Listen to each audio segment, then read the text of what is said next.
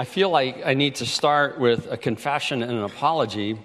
Thankfully, God remembers his promises better than I read service orders. I got thinking after the service today, is you know, I, I must not have been paying attention when uh, Pastor Bates talked about Chuk and the Colsons and when he announced, you know, who we're praying for on the Supreme Court, which was supposed to be Samuel Alito Jr. and and the church we're praying for, Summit Church, and a community outreach people were praying for, Piedmont Women's Center.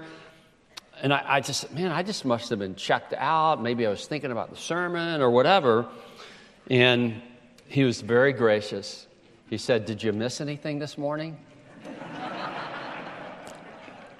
because I guess I'm so used to coming up after the ceiling. And I'm surprised that, you know, Pastor Coleman wasn't just shooting daggers at me the whole time. I'm, I'm, actually glad that I didn't realize I had forgotten it. I think it would have really messed me up for trying to preach. But uh, at any rate, I thought I should at least make that right. And so I'll say sorry to Pastor Coleman, who works hard during the service order. Sorry to Pastor Bates. Then sorry to you because you didn't know, like, what happened. Like, you, th- I bet half of you thought you checked out as well. But um, anyway, and thanks to the, the people that work the you know, the sound and, and video and audio and all because you had to jump ahead on the slides for the PowerPoint.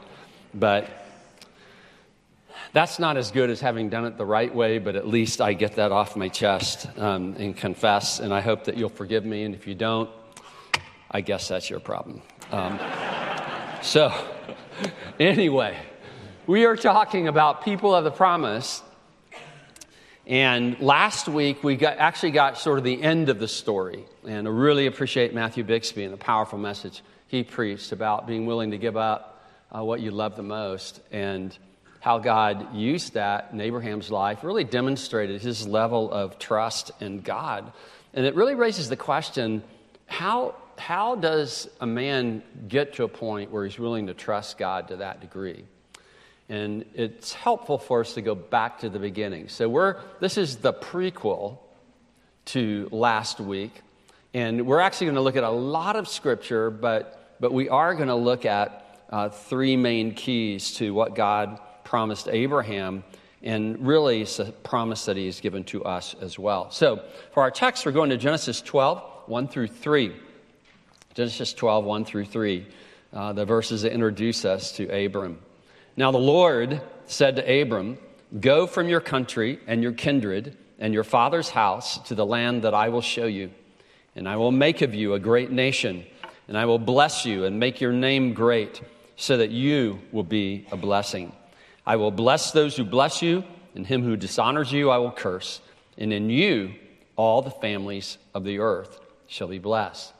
This first mention of Abraham, Abram at this time, God really summarizes three main blessings that he brought into his life that we're going to see throughout the chapters on Abraham. The first is a promise of a homeland. So he's leaving his home, and God says, I'm going to give you one. I'm going to give you a homeland. And then the promise of a people. And, and this became more and more impossible as his life went on, and God did the impossible. It's not too hard for him. And then the promise of a blessing. Somehow, Abraham was going to be a blessing to all the people of the earth. And we're going to try to just remember those three things. It's a very simple uh, kind of teaching tonight. We're going to look at the verses that carry this out and uh, make some application to us. So, first, the promise of a homeland. Abraham left his home to find the homeland that God had promised him. That's pretty big. I mean, if God just came to you, didn't tell you where you're going, it says you got to leave your home, you got to leave your family, and you just head out. I mean, I can only imagine what that conversation with Sarah was like that evening. Oh, God, God talked to me today. What did God say? Well, He said that we're supposed to, we're supposed to leave. He says, Oh, really? Where are we going? I don't know. Well, how will we know when we get there? I don't know, but God's going to show us. So there's a lot of faith, both Abraham and Sarah, uh, heading out uh, to where God is leading him. So in Genesis 12:1, the Lord said to Abram, "Go from your country, your kindred, and your father's house to the land that I will show you." We have a song that we sing, "Children of the Promise," and we will stand as children of the promise. We're going to go uh, where God wants us to go. When Lot chose the well watered plain of Sodom, because Lot and, and his uh, family went with him, he chose the well watered plain of Sodom and Gomorrah for himself. Uh, Abraham still trusted God to give him the land that God promised him. Genesis 13 describes it. The Lord said to Abram, after Lot had separated from him, Lift up your eyes and look from the place where you are, northward and southward and eastward and westward. For all the land that you see, I will give to you and to your offspring forever. But we're told that Abram lived as a nomad in tents in the land of promise, even, even in that land where he was dwelling. The only plot of ground that he owned in his lifetime of the promised land was the cave that he bought to bury his wife Sarah when she died. But his real homeland wasn't on earth at all. We read in Hebrews 11 by faith, Abraham obeyed when he was called to go out to a place that he was to receive as an inheritance. And he went out not knowing where he was going. By faith, he went to live in the land of promise, as in a foreign land, living in the tents, in tents with Isaac and Jacob, heirs with him of the same promise. You know, Jacob was a teenager when Abram, Abraham finally died. So he knew Abraham. For he was looking forward to the city that has foundations, whose designer and builder is God. After 430 years in Egypt, God sent Abraham's descendants, the children of Israel, back to the promised land to claim it. They lost control of it because of their idolatry and sin, but even today, the nation of Israel lives in the same region. Not the same boundaries yet, but in that same region. We look forward to the same homeland that Abram did. God has promised us a forever homeland. Hebrews 11 goes on to say, These all died in faith, not having received the things promised, but having seen them and greeted them from afar, and having acknowledged that they were strangers and exiles on the earth. For people who speak thus make it clear that they are seeking a homeland. If they had been thinking of that land from which they had gone out, they would have had opportunity to return. So, so Abraham could have gone back to Ur of the Chaldees, his homeland. I mean, it was one of the great cities of the earth at the time, but he, he didn't do that because of God's call. But as it is, they desire a better country, that is a heavenly one. Therefore, God is not ashamed to be called their God, for he has prepared for them a city. You know, as we go through our lives, we have certain expectations. We rear our families, we build our homes, we hope that our businesses go well. We, we want to enjoy blessing from God, but we make a huge mistake if we think all of that blessing is just going to be here. Uh, we, make, we, don't take the risks that we ought to take for the kingdom of God if, if we're worried mainly about that. If we don't have faith that, that God has promised us a forever homeland. And so that city that God has prepared will one day descend from heaven and settle on the earth, according to Revelation 21. A new heaven and a new earth will belong to the people of God. So, everything you love about this life, all the good parts of it, it's only a taste of what's to come. So, however good it gets, it's still not as good as it's going to get. And so when you hit the hard times, and you will, and we do, we hit lots of them. In fact, every one of us here, you know, you think about our life here on this planet ends with a hard time. Every one of us. And yet, we have a home, a homeland that can never be taken away from us. This is the promise of God for those who, like Abraham, will believe God's promises, who are willing to set their course to live forever in a place they've never seen and to consider themselves strangers and pilgrims here. God also promised Abram a people. In verse 2, the beginning of verse 2 of Genesis 12, he says, And I will make of you a great nation.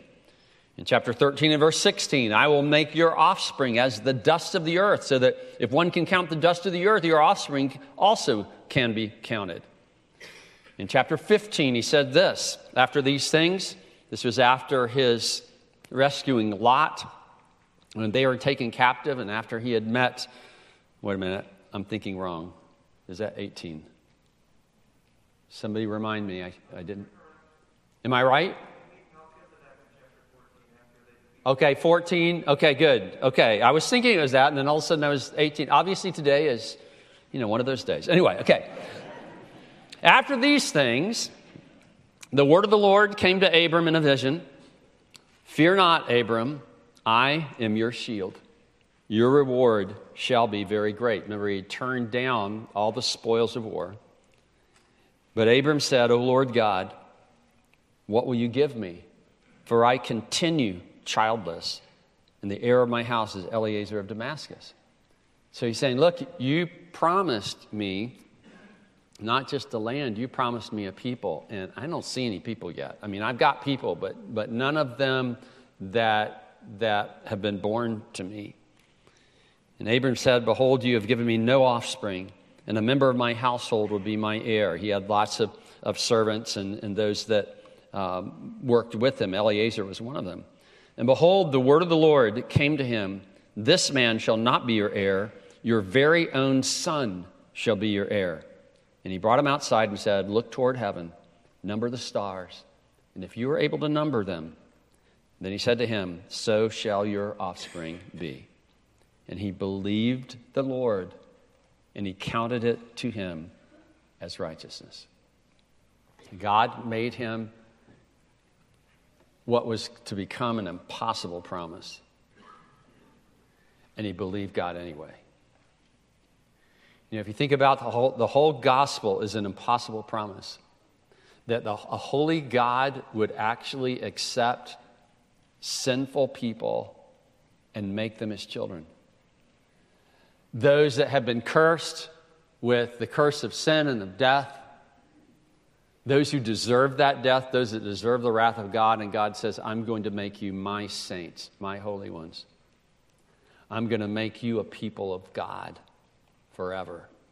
That's an impossible kind of promise. I mean, have you met any of these people from God? I mean, you might see some changes, but they're still they're, they're not to the level that God has promised yet. Well, Abraham's faith in God's promise of a people was so strong that he was willing, even as we saw last week, to sacrifice Isaac and still hold that God's promise would come true. Hebrews 11 explains by faith, Abraham, when he was tested, offered up Isaac. And he who had received the promises was in the act of offering up his only son, of whom it had been said, Through Isaac shall your offspring be named. So he's, he's getting ready to, to sacrifice the only person through whom the promise can be fulfilled. And he considered that God was able even to raise him from the dead, from which, figuratively speaking, he did receive him back. Look, the God that could give Abraham a son when both he and his wife were far past the time for having kids. So his body was as good as dead.